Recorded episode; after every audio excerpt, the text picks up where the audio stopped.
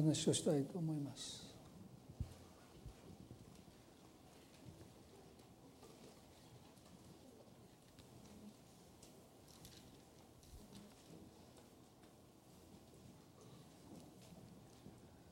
まあ、いつものように、えー、全体をお話をするというよりは、えー、一つのテーマといいますか御言葉を取り上げてお話をしたいと思うんですけれどもこの詩篇の19の1節から6節までは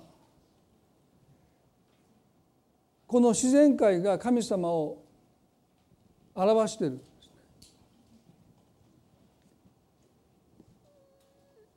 自然の中に神様の啓示があります。詩篇はそのことをよく私たちに伝えてますね。そして7節以降は御言葉が神様を啓示しています。そして御言葉に対するダビデの心の態度が表されています。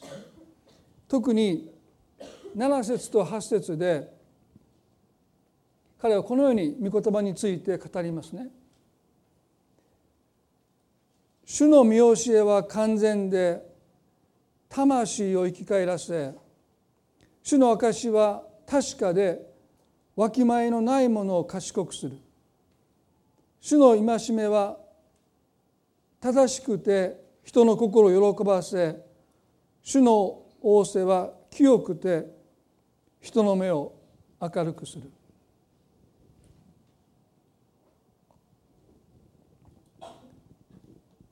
この詩篇の表現方法はですねパラレリズムって言いましてこういう同じような内容を繰り返し異なる表現で伝えています。ですからここで見教え証戒め仰せっていうのは基本的にはトーラーですね。で聖書の全体の教えのことを彼は言葉を少し変えながらこういう表現で主の見教えは完全で魂を生き返らせその証は確かでわきまえのないものを賢くする主の戒めは正しくて人の心を喜ばせ主の仰せは清くて人の目を明るくする今日この中で7節を取り上げたいと思うんですね。御言葉が私たちにすることまず一つは魂を生き返らせると書いてます。魂を生き返らせるそれは御言葉が私たちの心を元気にするということだけではありません。もちろん私たちを励まし勇気づけ慰め私たちの魂を元気づけてくれるのは御言葉です。ですからどれだけ多くの人が御言葉によって励まされたそういう経験を皆さんも何度となくなさったと思うんですね。でも今日私がこの7節からお話したいことは魂を生き返らせるという言葉です。英語ではリバイブという言葉が使われます。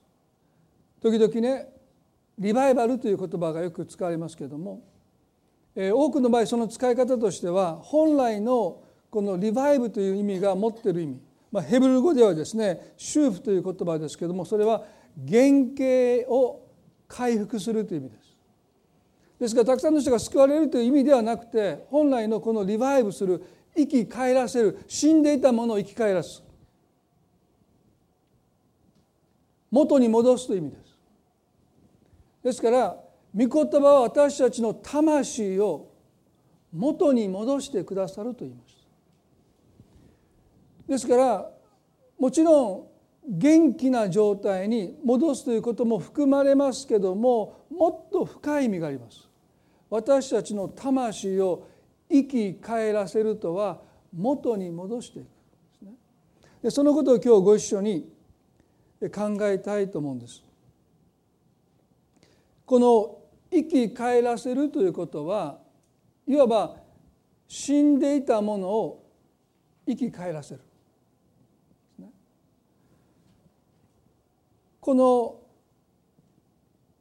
生き返らせるというもともとこの死んでいたということがどういうことなのかというとですね今日皆さんと最初に覚えたいことはあのエデンの園で起こった出来事がありますね。神様は創世記の2章の中で善悪の知識の木から取って食べてはならないそれを取って食べるその時あなたは必ず死ぬとおっしゃったここに初めて死という概念が神の口から出ました。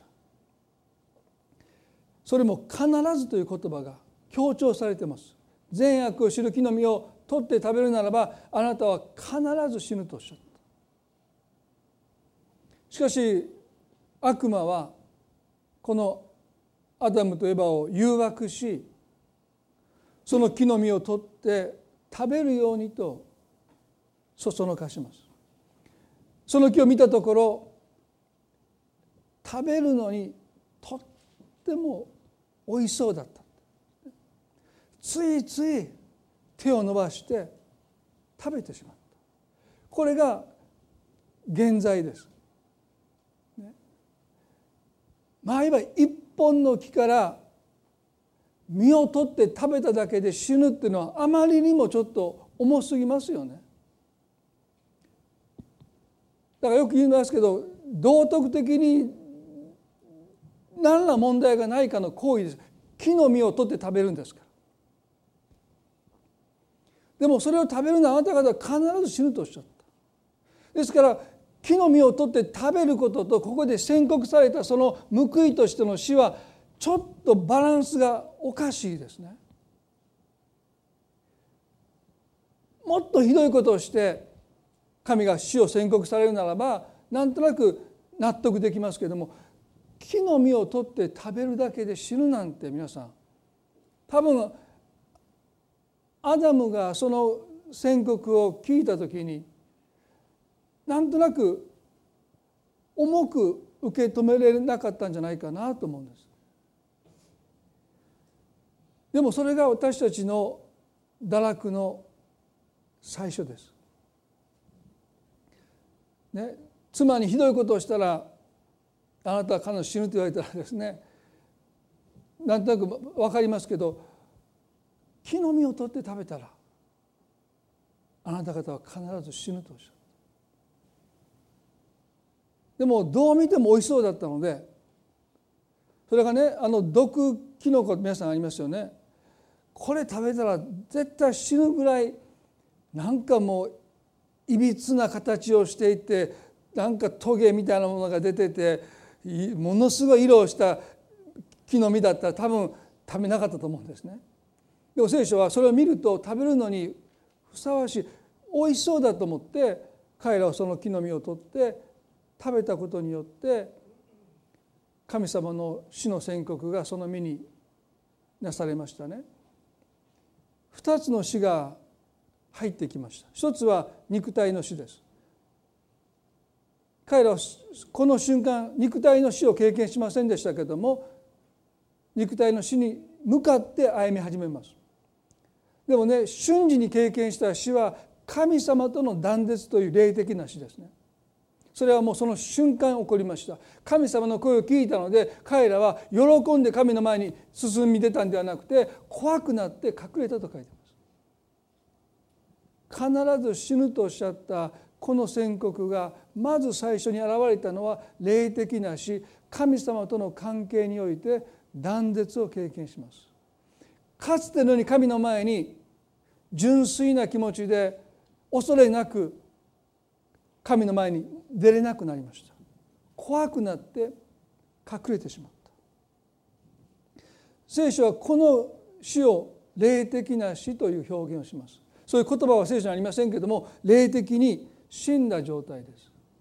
肉体は生きてますけれども霊的には死んでいる状態。神様と断絶している状態。これは開かなくてもいいですけども第一コリントの15の21と22こう書いてます。というのは死が一人の人を通してきたように死者の復活も一人の人を通してくるからです。すなわちアダムにあって全ての人が死んでいると書いてます。アダムにあって全ての人が死んでいるとは全ての人が生まれながらにしていや生まれた瞬間から肉体の死に向かって歩み始め生まれた瞬間からすでに神様との関係においては断絶している。神様との関係においては死んでいる。これがアダムにあって全ての人が死んでいるという聖書の言葉です。肉体的には生きているんだけども霊的には死んでいるんですね。その後キリストによって全ての人が生かされるからですと書いてます。それは肉体的に生かされることだけじゃなくて霊的に生かされる。神様との関係が回復していく。だからダビデがね魂が生き返ると言ったのは神様との関係において私たちが回復されていくんだ。あのエデンの園で人が神の前に何の恐れも抱かないで神様の前に出れたあの関係にキリストの十字架と復活は私たちを回復していくんだ。そのことをもって彼はね魂が生き返るって言いましたちょっとそのことを心に留めておいていただきたいと思いますまず私たちはこの回復の途上にあるということですね。でもともと死んでいた状態がどういう状態だったのかということをまず最初にお話ししたいと思います。霊的に死んでる状態とはどういう状態だったのかそれは神様との関係において断絶してるんですけども私たちの中ではどういう状態だったのか霊的に死んだ状態とは神様のことがわからないという状態と同時に私たちの中ではどういうことが起こったのかといいますとローマの8の5でこう書いてます。肉に従う者は肉的なことをもっぱら考えますと書いてます。これが神様と断絶した人間の姿です。ある人がね教会に来てこの箇所を聞いて肉に従う者は肉的なことをもっぱら考えます。私はって言ったえこの深い御言葉が初めて教会に来て何で分かったのかなと思ったらね私肉が好きです。すいませんそんなこと言って。こんなの分からないですよねクリスチャンじゃない人が肉にした 肉的なもういつも肉のことお肉のことばっかり考えてるいや私やわってそういう意味じゃありません。ね、肉に従う者は肉的なことをもっぱら考えます。私たちが霊的に死んでいるってことはどういうことかというと肉に従って生きてたということです。で肉に従って生きるってどういうことかというと肉的なことをもっぱらいつも考えてるってで肉的なことは何かというと今今言いましたようにお肉のことじゃなくてねこの肉的なこととは何かというと永遠という視点を価値観を全く持たないものの考え方です。すべてはこの世で損得感情ですね。この世にあっての損か得か。それしか考えない人です。だから別にね肉的なことをもっぱら考えるとは悪いことを考えているというよりはその人の考えの中に永遠の価値というものが全く考慮されてない。全てはこの世で得か損かだけで物事を判断している人を聖書は肉に従っていると言います。皆さん私たちはかつてはそうだった。んです死んでたんですから霊的には。だ全てはこの世の価値観この世の中で損か得かだけで私たちは物事を判断して生きてきました。それが私たちが死んでいた状態の私たちの姿ですね。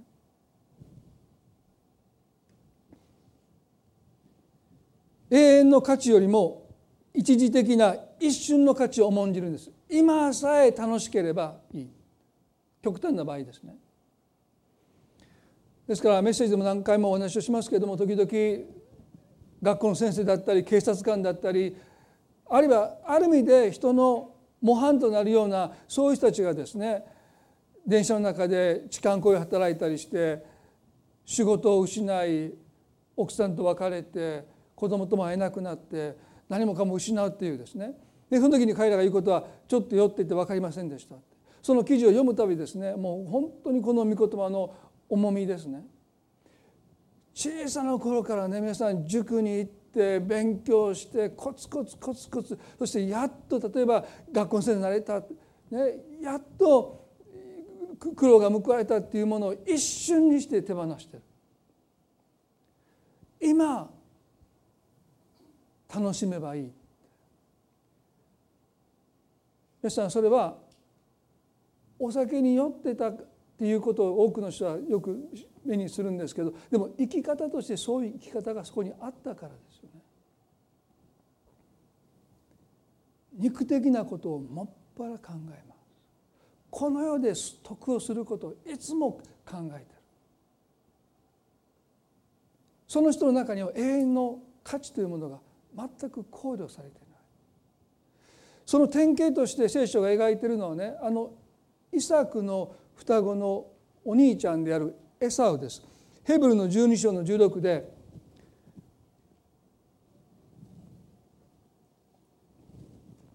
こう書いてます。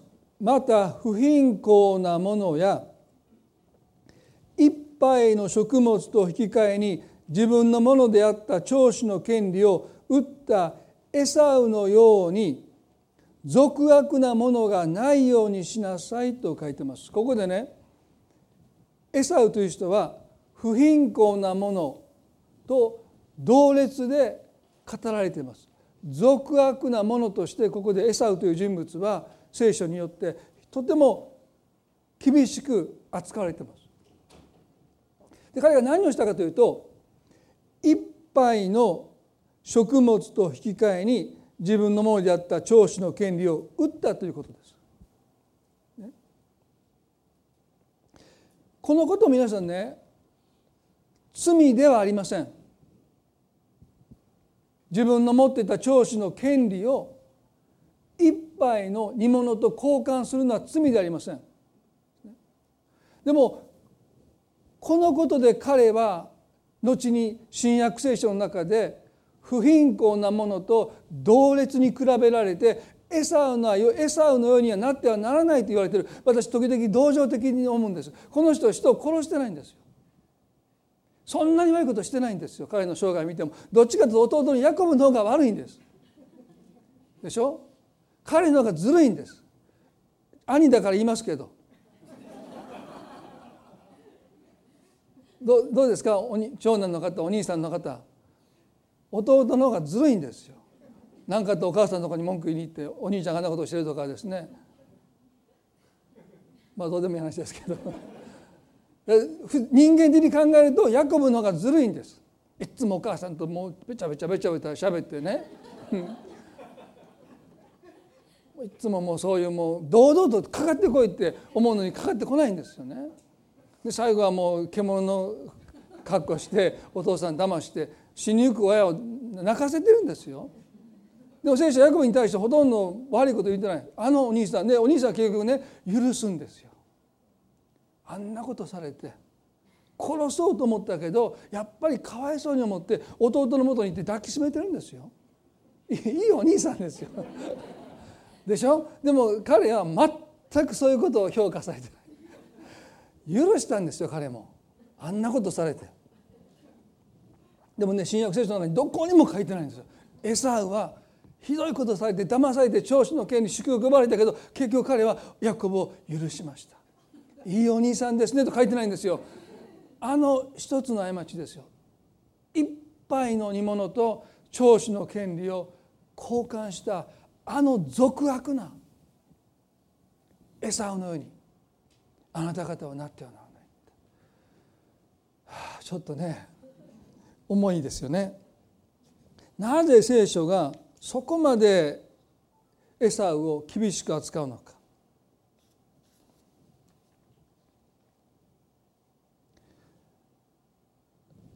私はそのことをですねこのヘブルの17で見なきゃならないんですね。あなた方が知っている通り彼は後になって祝福を相続したいと思ったが退けられました。涙を流して求めても彼には心を変えてもらう余地がありませんでした涙を流して求めても彼には心を変えてもらう余地がありませんでした皆さんね聖書の中に悔い改めたら許されるんです。どんな罪だって私たちが神様の前で悔い改めるならばその罪はいかなる罪も許されます。でもここでねエサウは涙を流して求めても彼には心を変えてもらう余地がありませんでした。彼の生き方が一杯の煮物と長子の権利を交換した彼の生き方が涙を流しても心を変えてもらう余地がない。そこに至っていくということです。人が人を殺めてしまう。でもダビデなんてね犯した罪の重さから言うと人間的にはですねエサウよりも何倍も何十倍も彼の方がひどいことをしました。でも彼は許されていくんです。でもエサウは心を変えてもらう余地がありませんでしたと聖書は書いてる。だからね罪の重さではないんです。どういう心を持ってきたのか。たくさんの失敗したから問題じゃない。ただエサウのような心どういう心なんでしょうか？この俗悪というその聖書の言葉はですねそのことを私たちに大切なこと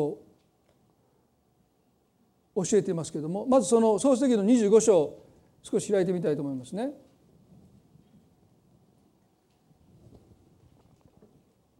創世記の25章にはこの一杯の食物煮物と長子の権利を交換した出来事が記されてますけれども創世記の25章の中でこの兄のエサウは狩りをしておそらく獲物を捕まえて家に戻ってきました。でも彼は飢えていました。皆さんね当時は決まり決まった時間に食事をするということはできなかったので獲物を捕らえて食事にありつけるというですねもしかしたら少しの蓄えが保存食があったかもしれませんけど基本的にはいつも空腹です。そして獲物を捕らえてようやくですねもうむさぼるようにしてもうそれを書き込んでいってそしてまた次の食物を探していく、まあ、そういう生活ですから、まあ、私たちのように少しお腹が空いたと思ったら何か口に物を入れるというような生活でありませんね。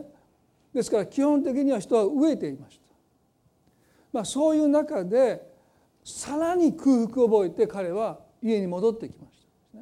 自分の捕らえたこの獣というか動物をですね解体して調理して、まあ、随分手間のかかる作業が待っていました。でも家に戻ってくるととってもいい匂いがしてくるんですね。そして見るとですね弟のヤコブが美味しそうな煮物をそこで調理してます。ヤコブは偶然料理をしていたわけではありませんし家族のために漁をしてくれてるお兄さんのために食事を作っていたわけでもありません本来はそうすべきですよ。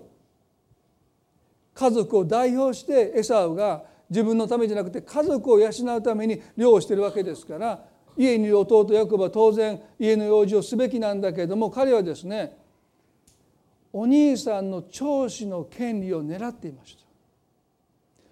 エサは帰ってきてすぐこう言います。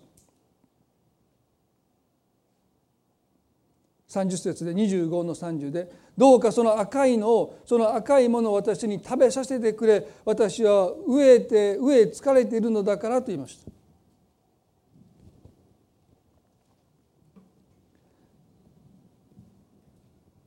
獲物を捕らえるために駆けずり回ってくたくたになってお腹を空かせて帰ってきてちょうど弟のヤコブがそこで煮物を調理しています。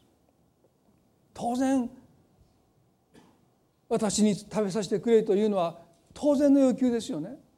するとヤコは何と答えたのか？31で「今すぐあなたの長子の権利を私に売りなさい」と言いました。こんな馬鹿げた話はないですね。今すぐあなたの長子の権利を私に売りなさいって言いました。何を言ってるんだと兄が弟をたしなめる場面です。でもねエサは何て言ったのか。見てくれ死にそうなのだ。長子の権利など今の私に何になろうって言ったんです見てくれ死にそうだ。長子の権利など今の私に何の意味があるだろう。何の役に立つだろう。何の価値があるだろう。ヤコブ言いました。まず私に誓いなさい。エサウはヤコブに誓って長子の権利を売りました。34節でヤコブはエサウにパンとレンズ豆の煮物を与えたのでエサウは食べたり飲んだりして立ち去った。こうしてエサウは長子の権利を軽蔑したのである。この行為このたった一つの過ちをもって彼は新約聖書に登場して不貧困なものと肩を並べて俗悪なもの扱い物呼ばわりをされています。なぜ聖書はこの行為をそこまで厳しく扱うのか。悪いのはヤコブのように私は個人的には思いますけどね。皆さんもそう思うでしょ？家族のために働いてるお父さんが帰ってきて奥さんがですよ。料理を食べる時にですね。ね？あなたの貯金通知を渡しなさいみたいなんですね。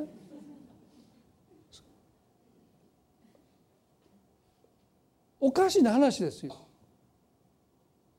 そんなこと要求すること自体が間違ってます。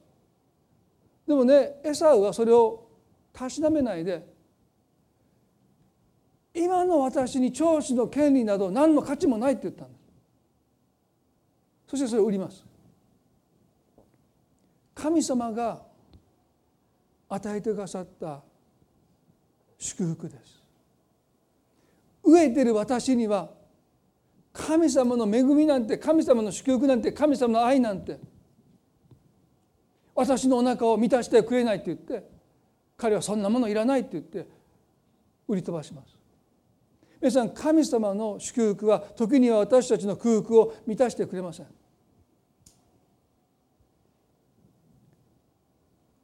私たちが欲しているものを神様はくださいません。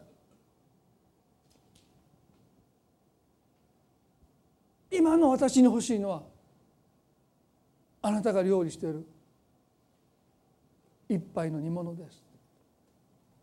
神様の祝福なんて今の私には何の役にも何の価値もありませんって言って彼は神様の祝福を徹底的に軽んじました。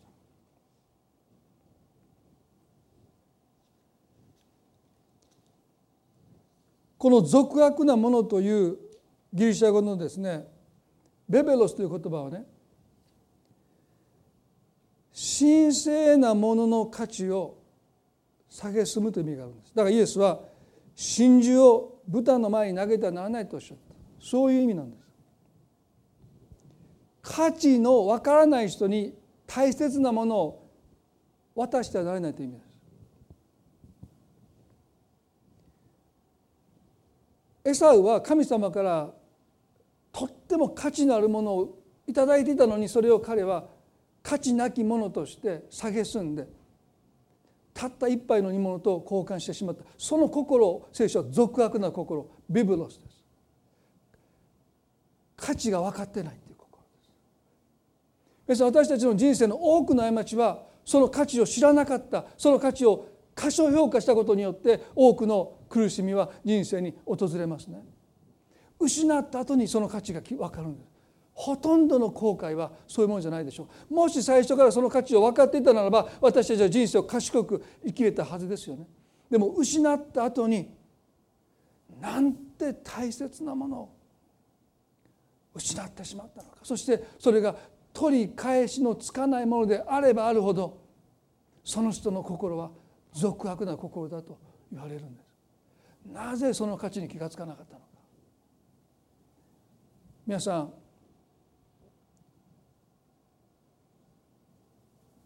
私たちは神様から頂いているものの価値をどこまで分かっているでしょうか。失って取り戻せるならばまだしもね時には一度失うと二度と取り返しのつかないものもたくさんあります。泣いても取り返せなかったんです。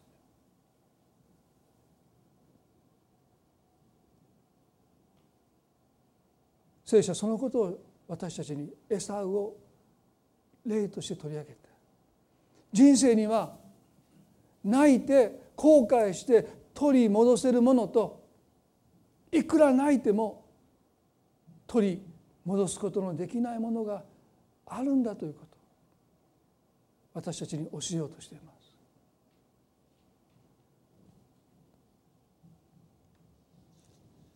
人間的に思うならば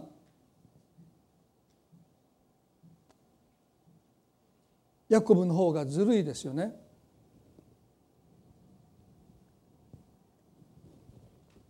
こんな法外な要求をして弱みにつけ込んで家族のために脳を走り回って獲物を捕らえて帰ってきた兄に対して長子の権利と一杯の煮物を交換を要求するヤコブの方が人間的にはずるいですね。でもねなぜ彼が聖書において兄のように扱われなかったのかそれは長子の権利を彼はとっても慕い求めてその価値を高く高く置きました。エサウが一杯の煮物と交換したその権利を彼は生まれた時からずっと慕い求めてその価値を認めてきた点においてヤコブは評価されています。ただ彼は未熟でした。だからこの後ですね彼はお兄さんに命を狙われてお母さんのお兄さんのラバンのもとに行って今までずるく生きてきたそのツケをそこで彼は払います。でもそれは払えばいいんです、ね、人を押しのけて生きてきたそのツケはやっぱり神様彼に払うように命じられた。だからラバンのもとで彼は随分苦労します。でもそういう生き方はどこかで修正可能です。神様はそういう生き方に対してどこかでツケを払うようにとラバンのもとで彼を苦労させます。でも神様の祝福を軽んじる心は人生のどこにいたってもやり直す場所が見当たらないんです。未熟さは苦労を買うことでそのことで苦労することでやがてツケを払っていきます。大人になっていきます。成熟していきます。でもね神様が与えてくださった祝福を価値がない今の私に何の価値があるだろうかといってそれを蔑んだ人の人生ではもはややり直す場所が失われていくんです。人間的には未熟であってもいいと思います。たくさんの失敗してもいいと思います。でも神様があなたに与えてくださった祝福をどうか価値なきものとして一時的な満足を得るためにそれをどうか手放さないでください。一杯の煮物でお腹を満たす。捉えた獲物を調理する手間を惜しんで今の私に何になろうかといって神様の祝福を軽んじないでいただきたい。もちろん神様の祝福は時には私たちの上を満たすものであるかもしれません。でも多くの場合はそうではないと思います。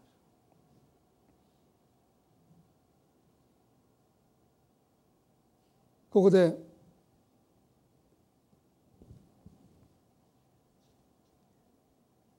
聖書は主の見教えは完全で魂を生き返らせと書いてますね。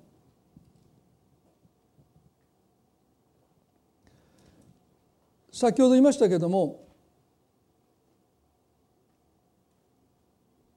私たちが霊的に死んでいた時に私たちの身に何が起こっていたのか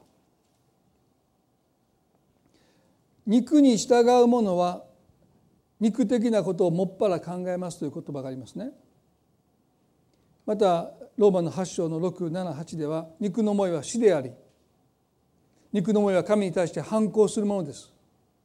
肉にあるものは神を喜ばすことはできませんと書いてます。肉に従うものとはどういう表現かといいますと私たちの体が私たちの営みの真ん中に居座っているという状態です。だからエサウは空腹を満たすために神の祝福を手放しました。彼の中では体の欲求が彼の営みの真ん中にあったんです。空腹が彼の営みの空腹が満たされることが彼の営みの何よりも大切なことでした。長子の権利など今の私には何になろうかと彼はそれを簡単に手放していった。これが肉に従う者の生き方です。この体ですね。この体が営みの真ん中にでん居座って。る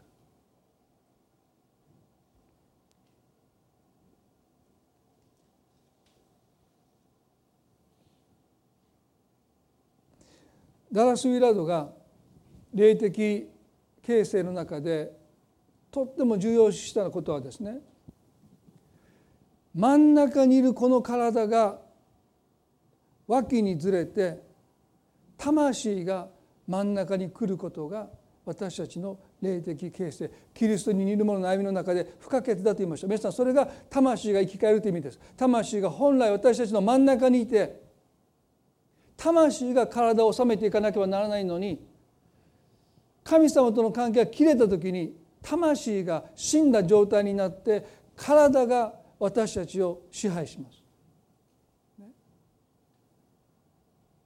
パウロの葛藤は心で願っていることと体がすることがいつも矛盾してるってことでしょうね。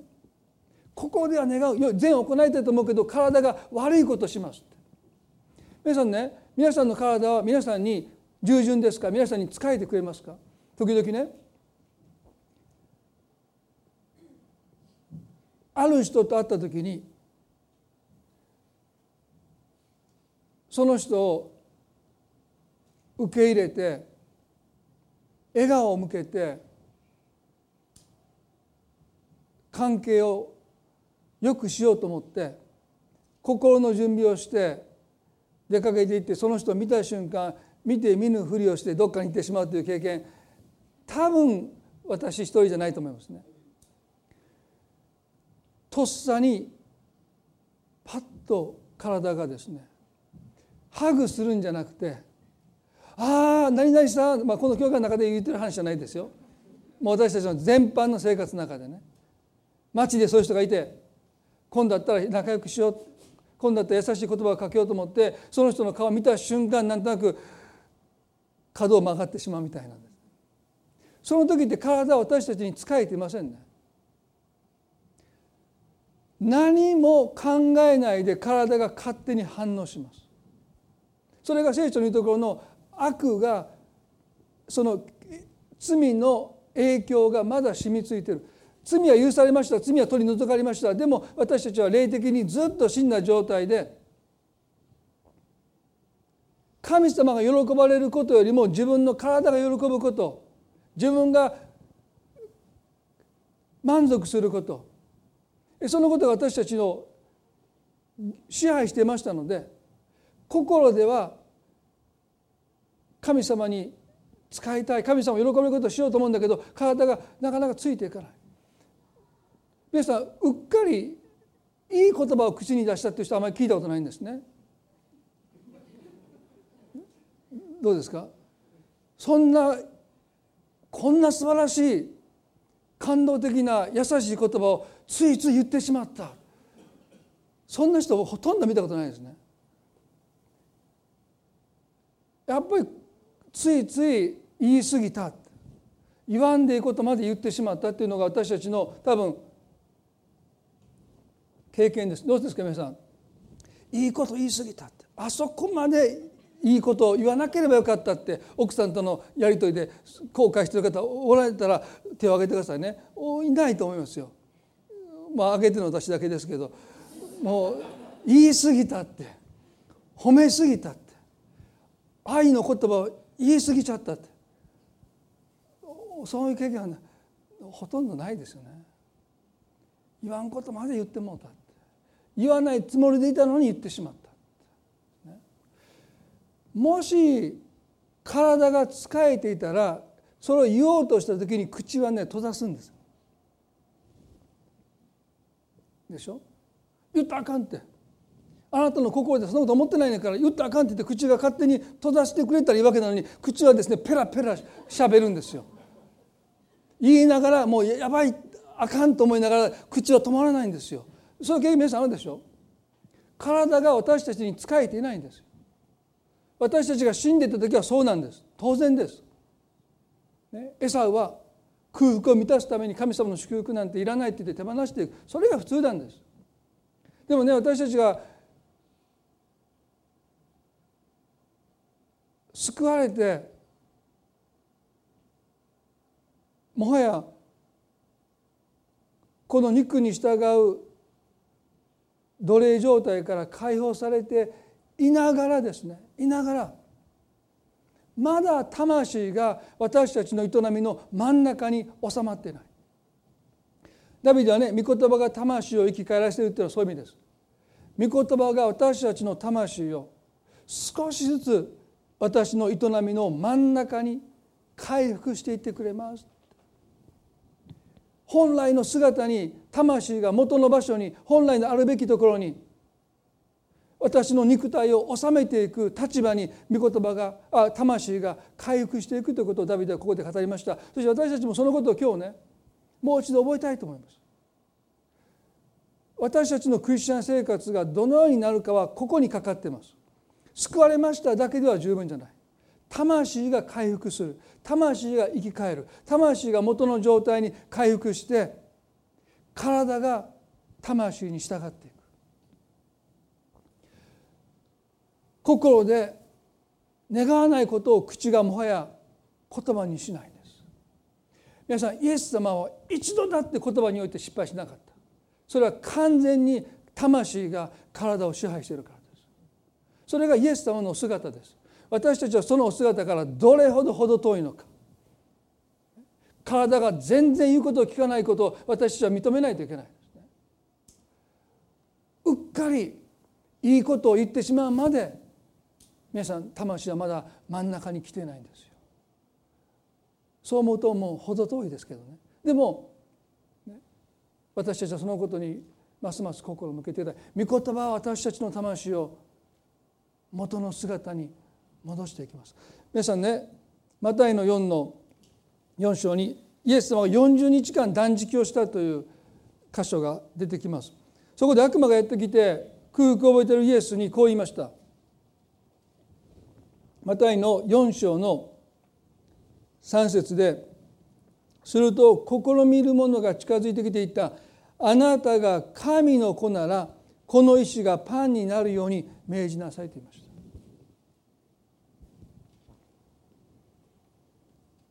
あなたが神の子ならこの石がパンになるように命じなさいと言いました。イエス様が空腹を覚えておられる40日間断食をしました。どんな空腹を覚えたのか。40日間断食なさった方は結構おられますけれども私は想像がつかないです。ね、前見ました。1週間の断食をして重曹で降りてあまりにも空腹だったので食べたらダメだと言われてたんだけれども親子丼を食べてお腹を下しましたね。もうもうそこにジュースの駅で降りた時にもう商店街が見えてそこに親子丼のお店が見えたんで「あもうあかん。おおかゆから食べなさい」って言われたけど「あもうダメ」っつって。でも改札出て親子丼食べたらもう案の定お腹痛くなりましたけどね。それ1週間ですよ。40日間。何にも食べないで。荒野で過ごされたイエスは空腹をばられた。そこに悪魔がやってきて誘惑しました。その誘惑とはねあなたが神の子ならこの石がパンになるように命じなさい。それだけなんです。何度も言いますけれども石をパンに変えることは罪ではありません。でしょ？もしイエスにその力があるんだったら石がパンに変わるという奇跡はですね下手したらクリスチャンがですねすごいって言うかもわからない。イエス様ってね石をパンに変えられるんだよ。例えば日常学校で話してしまうかもわかんない。みんなよく聞きイエス様って方はね石をパンに変えることができる。すごい方子供たちもすごいすごいって。だからそのことがですね称賛されかねない奇跡ですね。なんで石がパンに変わるんですか。今世界でどれだけ多くの人がねパンを食べれなくて亡くなっているのか。だからこんな奇跡をなさったらなんとなく称賛されてもおかしくないようなことですよね。なぜ悪魔は石をパンに変えるようにとイエスを誘惑したんでしょうか。イエスがもし石をパンに変えて空腹を満たされたらいいじゃないですか。そう思えてしまう。この誘惑の本質は何か。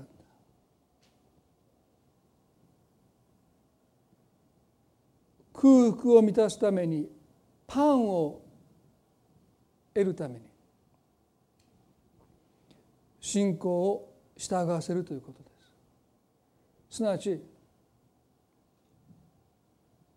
体がなお主人であるかのように従っていくということ。すなわち肉に従えていました。あなたは40日間何も食べていないんだから。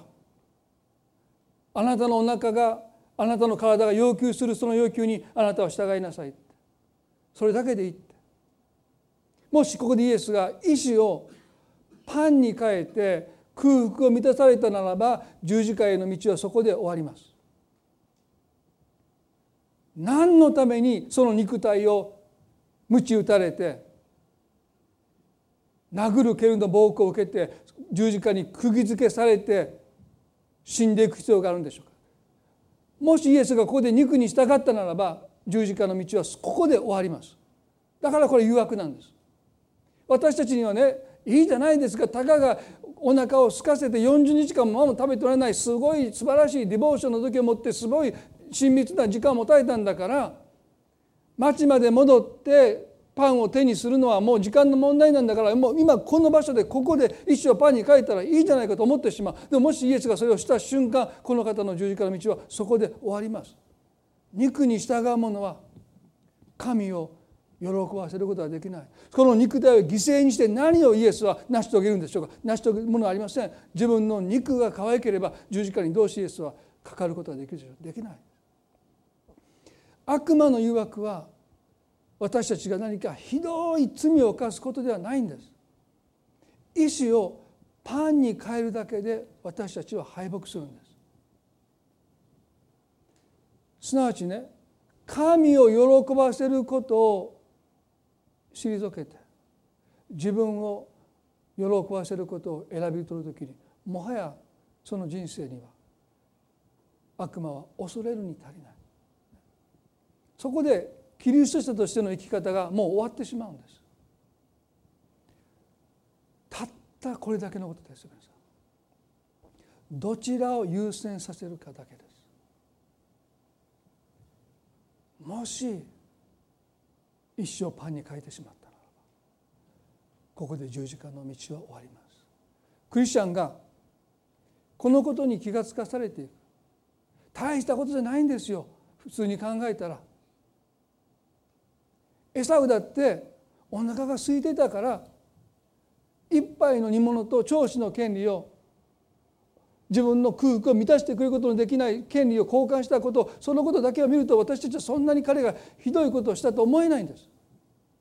でもね皆さん肉に従って生きるということはそういう生き方なんです。自覚がないんです。当たり前のことをただしてるに思うんです。でもその先何が待ってるのか。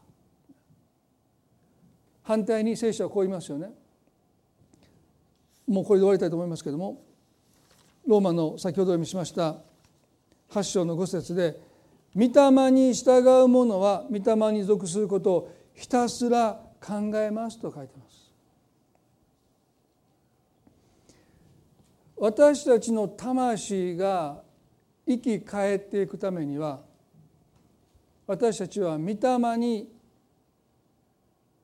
属することをひたすら考えるすなわち何が神様に喜ばれるのかをいつもいつも考えるということです。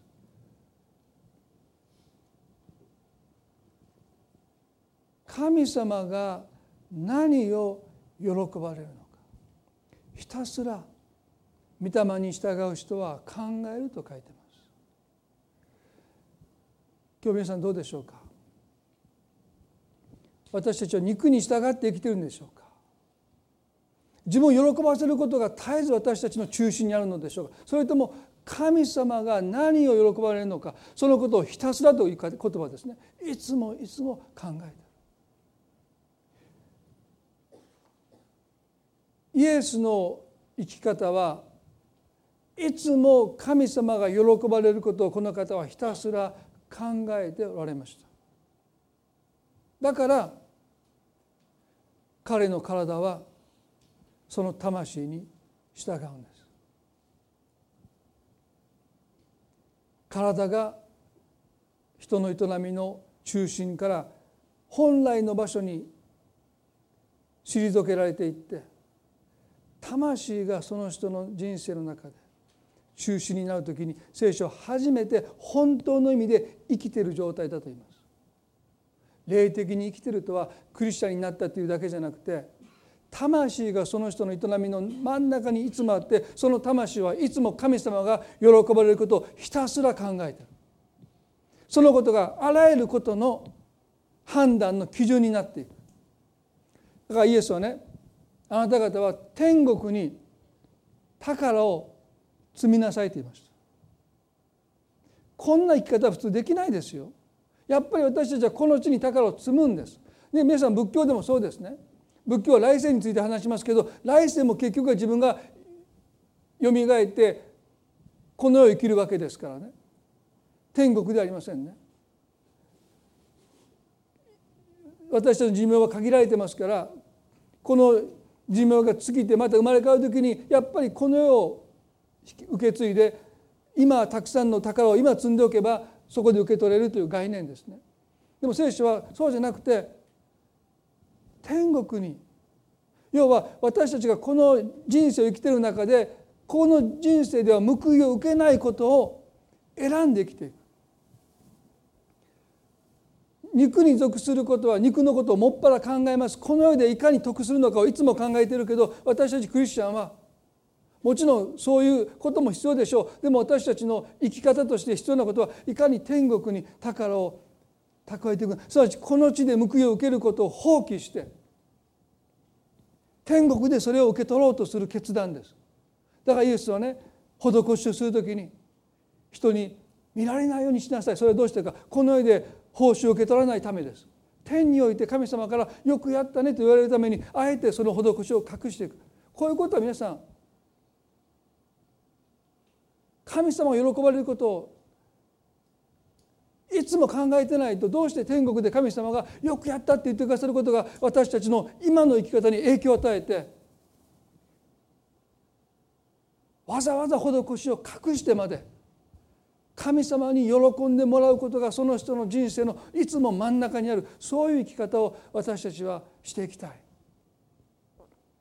天国には行けますけど天国の宝物蔵に私たちは何を今蓄えて生きてるんでしょうか？天国に行けても宝物蔵開けたらえ何にも入ってない。それでもいいんですよ。でも開けた時にあのしもべが預かったものを用いて自分のためじゃなくて主人のために商売をしてそのお金を持っている時に主人は言いました。忠実なるしもべよ私と一緒に喜んでくれ私たちの天国の報いは神様と共に喜べるものを私たちが天にどれだけ積んで生きているのか。それが御霊に属する人の価値観です。この世では報いを受け取れないかもしれないけど神様が天で喜んでいてくださって私が天に行った時に「待ってました一緒に喜ぼう」って言って喜んでくださる。そのことが私たちの中でもっと大きな価値を持ってきますように。そのことが私たちの生き方をもっと影響していきますように。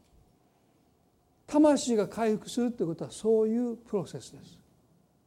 永遠の価値が私たちの生き方を根底から変えてきますよダビデはそのことをそれをするのは御言葉だけです。御言葉は私たちに永遠の価値を掲示していきます。朽ちないもののために朽ちるものを犠牲にすることは最も賢い方。だから御言葉はわきまえのないものを賢くするということはね私たちの人生の最も賢明な選択は朽ちないものを得るために朽ちていくものを喜んで手放すことの選択です。全世界を手に入れても自分の魂を損じたらあなたは何をもってそれを買い戻すことができましょうか。それが最も愚かさの定義ですね。最も賢明さは永遠に得ることのできるもののために朽ちていくものを喜んで犠牲にしていく生き方。そういう生き方を聖書は私たちに示しています。イエス様の生涯はまさにそういう生き方でした。33年の短い生涯でしたけどもその短さなんて全然関係ないですね。この方が成し遂げられたこと永遠に成し遂げられたこと比較するならば33年の生涯生涯の中で命を十字架の上で落とされたことなんていうのはもう霞んで見えてしまう。今日皆さん私たちは肉に従うのか御霊に従うのか絶えず決断を迫られています願くならば聖書を通して永遠の価値がますます私たちの中でリアリティを持って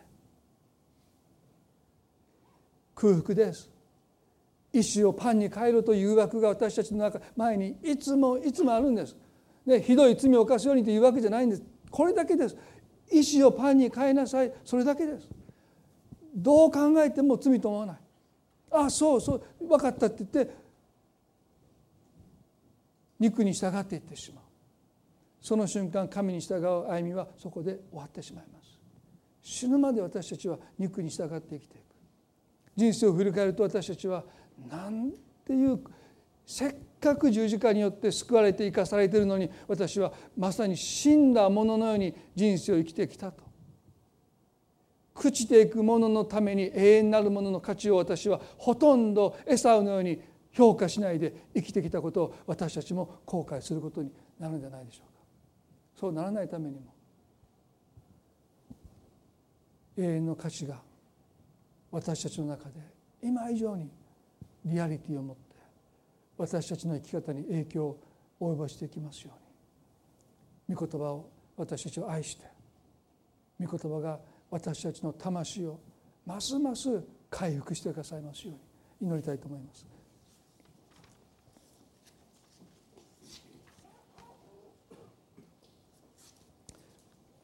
どうぞ目を閉じて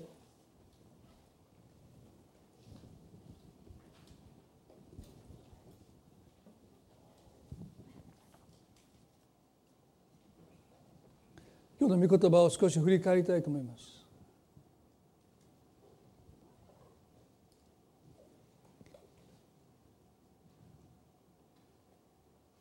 意志をパンに変えるだけです。それが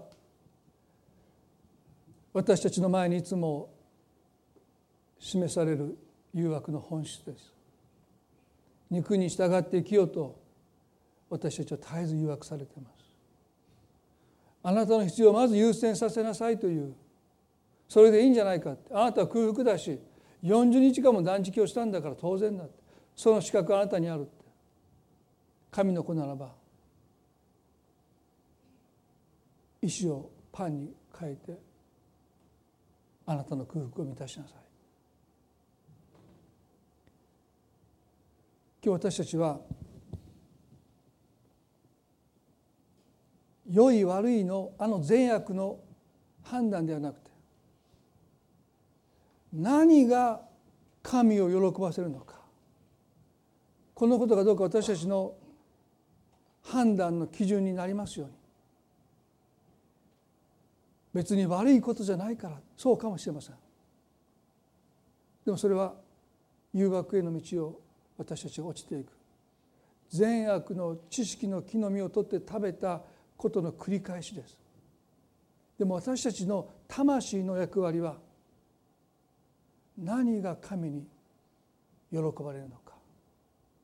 そのことを問い続けることが魂の本来の役割です。御言葉はその魂を回復します。どうか私たちの中で絶えず神様を喜ばれることを私たちは選んでいきたい。その時私たちは自分の人生において本当の意味で解放を経験します。心の底で願っていたことが本当に素直に行えるようになっていきます。許したいけど許せないと思っていて長い間苦しんできた。でも許したいと思うならば許せるようになっていきます。そのためには御霊に従うしかないんです。神様が喜ばれることにその身を預けていくときに私たちは本当の意味で肉から解放されて心の深いところで願っている本当の願いと調和して一致して生きる人生が始まります。愛そうと思っても意地悪をしてしまう。私たちは矛盾した生き方を嫌というほど経験しています。解放は御霊に従う決心をすることです。もう私は肉に従いません。神様が喜ばれることを何よりも優先していきたい。その決心です。今日私たちはその決心をもう一度新たにしていきたい。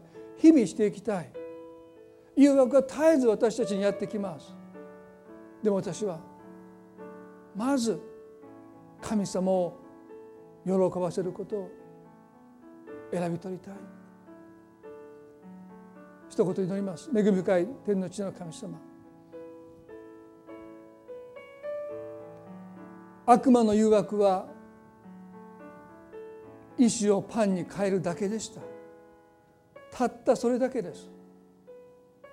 でもこれが本当の戦いです。肉に従うのか御霊に従うのか。自分を満足させることをまず優先するのか。神の心を満足させること喜ばせることをまず優先するのか。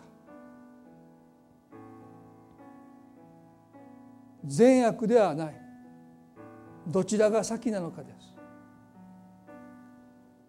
あの日イエスが石をパンに変えた瞬間十字架の道はそこで終わります。私たちのクリスチャンとしての歩みは今続いているでしょうか。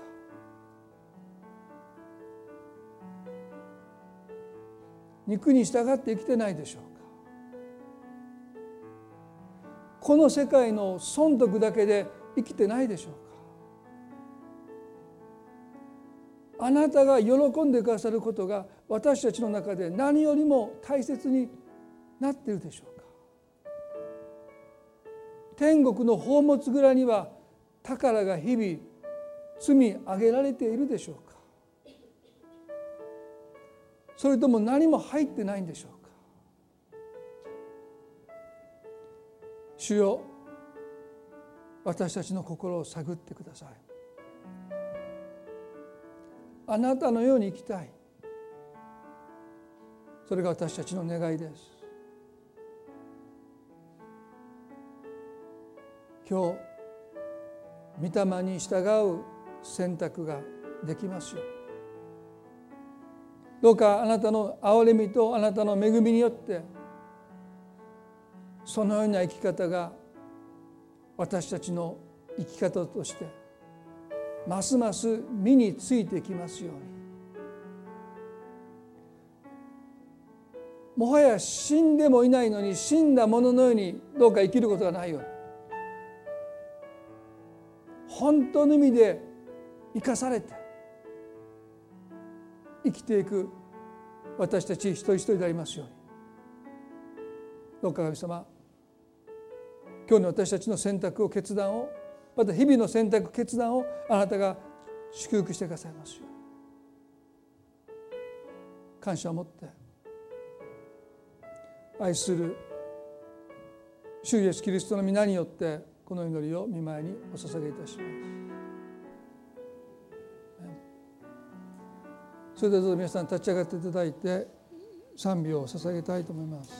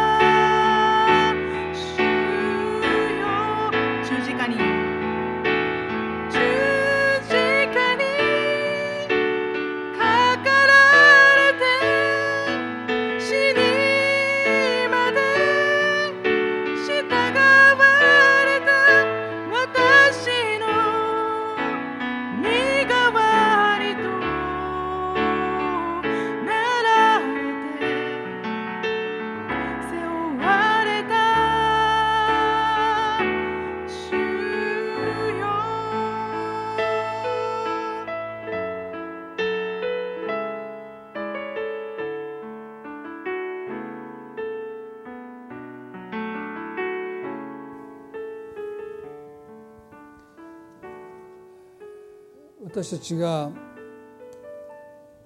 御霊に従う決断をするたびに神様はその決断を通して私たちではなくて私たちを通して祝福が流されていきます。イエス様の十字架はまさにそういう歩みの結実ですよね。今の満足を今すぐ手に入れることを拒んでまず神様に御霊に従う決心をするたびごとにあなたを通して神の祝福はこの地にもたらされてくるんだということそのことを私たちは覚えて歩んでいきたいそう願います。それでは今朝この後ビデオは見れますか？そしたら少し皆さんあの着席していただきまして先ほど見れなかったあの映像を少し紹介したいと思いますねそれを持って礼拝終わっていきたいと思います。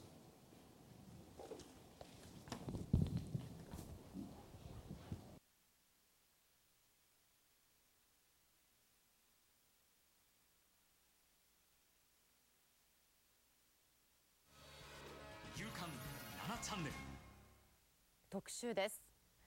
おととい発生から20年を迎えた阪神・淡路大震災。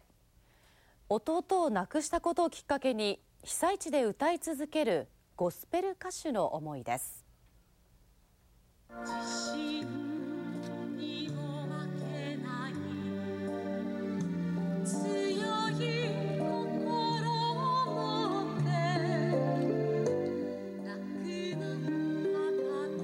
ゴスペル歌手の森ゆりさんです。1万4000人が集まった1.17の集いで復興を願う歌「幸せ運べるように」を歌いました。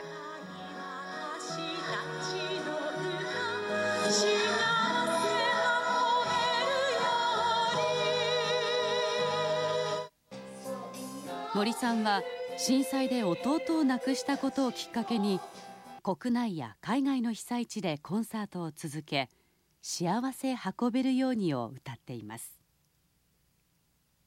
どこかの仮説で子どもたちが歌ってたんですねでああなんだかいい歌だなと思ってこの歌こそが今の神戸に必要な歌なんだってことはもう直感しましたのでそれからですねどの仮設住宅に行ってもあの被災地で歌う時は必ず歌うようになりました。